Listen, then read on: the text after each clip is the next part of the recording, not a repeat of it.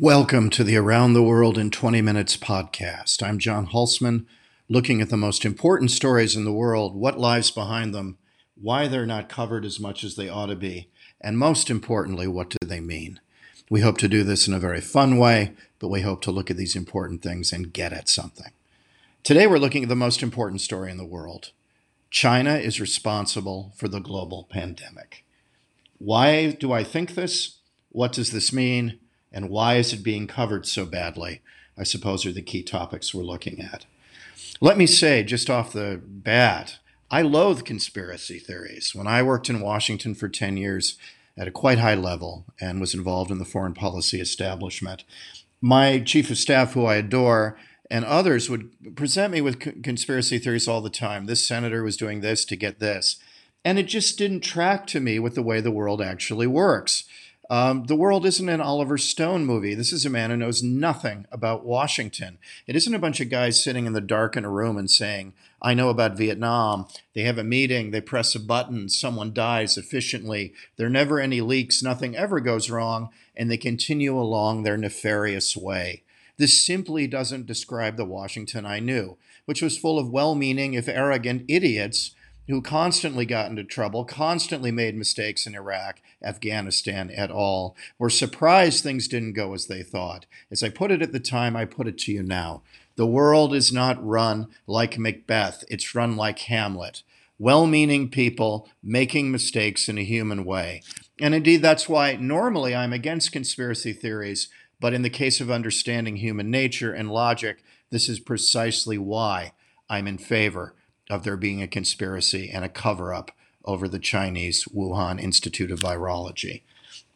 Let's go through this in, in a very fundamental way. Uh, one of my favorite TV shows, The Procedural Law and Order, um, makes it very clear that you can convict someone of murder based on a circumstantial case. If there's an ocean of circumstantial evidence connecting the dots, the jury may well believe that story. And again, the preponderance of of a balance of, of possibility means that guilt can be established. And indeed, what I do, political risk analysis, is an art. It's not a science. Anybody who tells you this is political science is adding false rigor. That doesn't mean the art can't get us somewhere. My firm is right over 80% of the time, and as a result, we should be hired because we add value.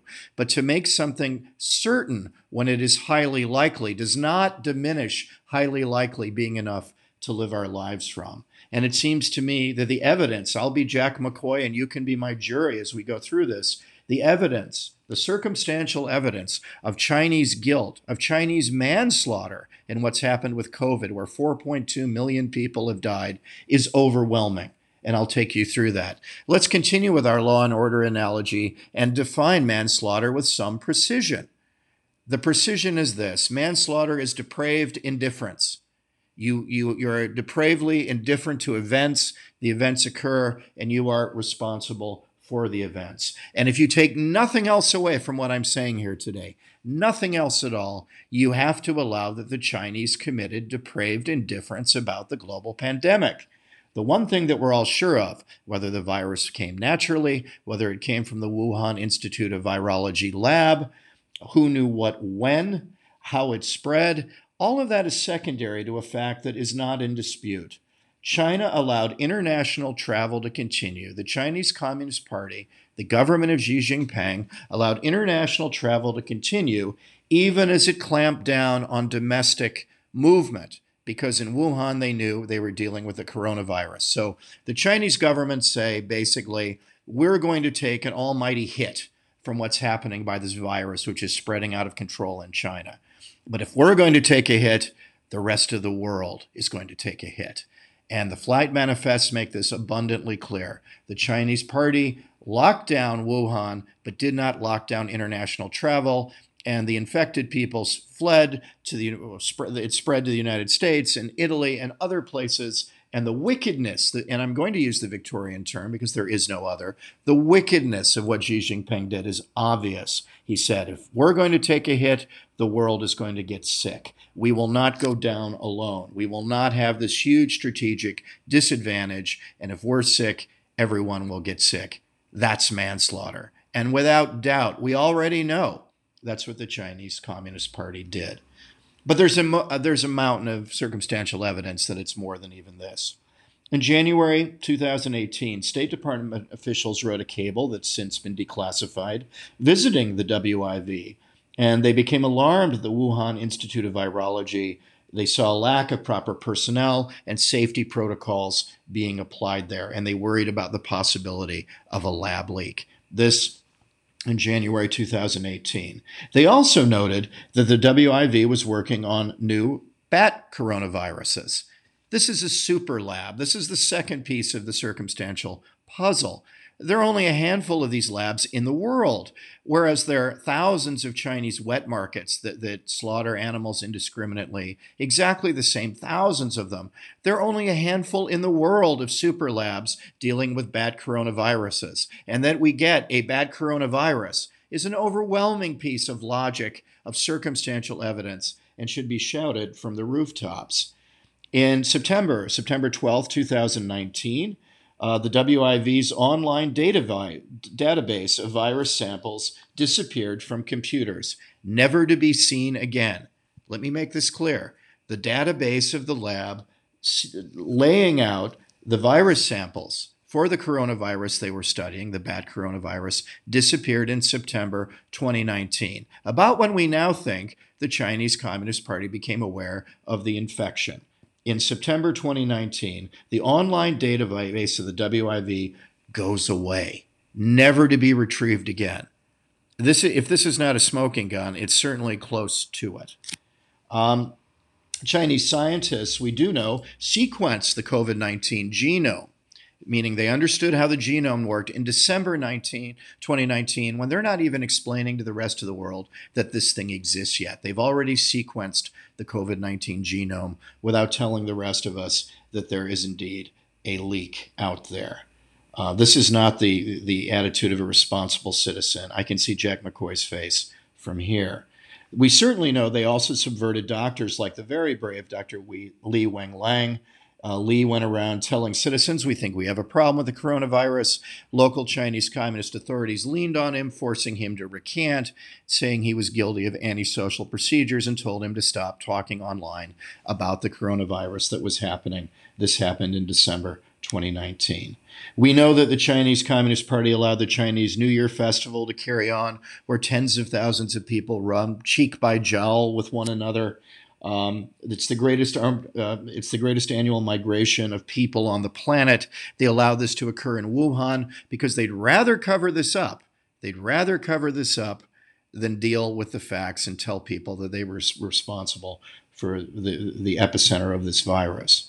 Um, and then we know that they employed useful idiots like Peter Daszak, the one guy that the, the incredibly crawly, there's a whole other podcast, the incredibly crawly WHO allows in as a, as a Western American exemplar. He's British born, works in the United States. The one guy they allow in is actually funneling money to the WIV. And even then, on the first round of WHO inspections, the only round so far, the scientists don't give up the data explaining the origins of the virus. The scientists talk only to the WHO Commission with security forces in the room. Not that that's intimidating. And Peter Daszak, their useful idiot, as Lenin would put it, who's complicit in this up to his eyeballs, he is the guy who's going to then say anybody who says this is a lab leak is insane. Obviously, it's not. To put it mildly, this guy had mixed motives, and any responsible scientific, PhD driven group, of which I have one, by the way, he would recuse himself for bias, for conflict of interest. Instead, Daszak sets about getting the highly prestigious Lancet and other to sign letters saying that nothing is going on and no one sensible can believe in a lab leak. And he's coordinating with Dr. Fauci, the ubiquitous, almost always wrong analytically. The, guy, the idea that this guy draws a salary given his analytical rate is beyond me. That Fauci has for years, through various institutes, the Americans themselves, so from 2014 to 2020, have been funding the Wuhan Institute of Virology at the same time. So, another story no one's talking about. Why there aren't Senate hearings about American funding of the WIV is beyond me. But instead, the Chinese, for the first round, put forward their useful idiot, Peter Daszak, who organizes a basic letter writing campaign and an, is an agent of influence going around saying that this certainly couldn't happen when it certainly could have. This is not how innocent governments, entities, or people act. And it is a mountain of circumstantial evidence that I think you, as a jury, making decisions using your super secret power logic, can reach a conclusion here. So, what do we have from this? How did this work? Again, I don't think it's Macbeth. I think it's it's Hamlet this is if you anybody watched the wonderful show Chernobyl, one of the best television shows I've ever seen, you see why authoritarian government is inferior to democratic government for all its flaws. Because the basis of authoritarian government is lying. And if you lie, you cannot solve public policy problems. Let's try a hypothetical to see what I mean here. Here is what might well have happened. A researcher in the WIV, a janitor or a researcher, not wearing the proper gloves at the time, doing sloppy work in terms of safety, gets bitten by a bat. He does not tell the head of the lab because he doesn't want to be fired from his precious job or arrested or worse. So he hides this in hopes against hope he isn't infected. Bad news, he is infected, and in not telling people, other people get sick. Now, the director of the Wuhan Institute of Virology sees this spread of this epidemic, and he doesn't tell the head of the Wuhan Chinese Communist Party because he doesn't want to get arrested, lose his job, etc. Hoping against hope, the spread simply goes away. This doesn't happen. The infection rages. Now, the Communist Party chief of Wuhan knows this. He doesn't want to tell Xi Jinping for exactly the same reasons. He doesn't want to go to jail, get blamed, be ruined, lose his job. So, at every level, lying and obfuscation take time. And in taking this time, the problem rages out of control till we finally get to the wickedness of Xi Jinping, who, as I said, without a doubt from the flight manifest says, if we're going to take a hit, the rest of the world is going to take a hit. This does sound like Hamlet. This does sound like human nature. This does sound like the tragic flaws of authoritarian government and what goes wrong. And this is indeed the process by which the virus undoubtedly spread. Think Chernobyl. A final point about this, using our super secret power of common sense, is what I would call the OJ point. Beyond the mountain of DNA evidence that ought to have led any rational or sane person to convict Simpson, there's another piece of evidence that goes unremarked upon. When the police told him that his ex wife had been killed, OJ didn't do what every other living human being would have done. How did she die? My God, what happened to her? Please tell me all the details. I need to know why she died. Well, he didn't say any of that, of course, because he knew why she died, because he killed her. We can look at not asking things and not doing things as further circumstantial evidence. And the Chinese Communist Party is following in OJ's nefarious footsteps. Uh, the WHO, still creepy, still crawly, has at last, under a mountain of the circumstantial evidence, asked for a second visit where Tedros, the head of the WHO, has said, well, we can, Daszak went too far. We can't really rule out a lab leak. We'd like to come back and visit again. And China has said, no. No, you can't come visit. If you were innocent of this crime, you would be on television every day, the propaganda ministry of the Chinese Communist Party, all the useful idiots it brings along, all the grant money it gives to other people. There would be tentacles out there where you would be saying a simple thing. Here's the data. We had nothing to do with covering this up. We had this terrible tragedy happen to us, and then the world got sick. Instead, they're saying, no, you can't come see what we've done. You can't see our data. You can't meet with our scientists. You can't continue to investigate the origins of the virus. Let's use our super secret power of logic. Would an innocent government or person behave like this? No. They would be all over this, trying desperately to get people to see their innocence. So, in the Chinese not caring about showing the rest of the world their innocence, this is a group of people obsessed with public relations. Not showing them their innocence is a pretty good prima facie case of guilt. Again, the U.S. hasn't covered itself with glory. Biden, finally confronted with an overwhelming mountain of evidence, has asked the CIA to investigate, trying to kick this into the tall grass as though the rest of us would forget, saying at the same time, well, it could be a lab leak, but it could be natural. I don't know. It's one of the two of them. Well, Joe, that, yeah, just about covers the options. But hoping against hope that this simply goes away when it won't. And again, Dr. Fauci, wrong about everything. A man who wants to be both authoritarian tells us he knows what he's doing, and it has been wrong analytically at every single stage of the pandemic. We now find out has been involved in funding Daszak and indirectly funding the Wuhan Institute of Virology. No one thinks this merits a headline in the New York Times or the Washington Post. No one thinks this merits congressional hearings not from Republicans or Democrats. This is not a strictly partisan issue. This is the country figuring out did we help fund and build Frankenstein's monster? Are we indeed Dr. Frankenstein? So let's ask Dr. Frankenstein, Fauci, what happened here. But instead, we're sparring around and not much is happening. Not good enough. Why does all of this matter? as my jury, and I as Jack McCoy, if I've convinced you this mountain of circumstantial evidence amounts to China being responsible for the manslaughter that's killed 4.2 million people, dislocated economically, and ruined millions more people, and had us all under house arrest for the last year and a half. Why does this matter beyond all this personal suffering that I think about almost constantly in my work? This matters for a basic geostrategic reason.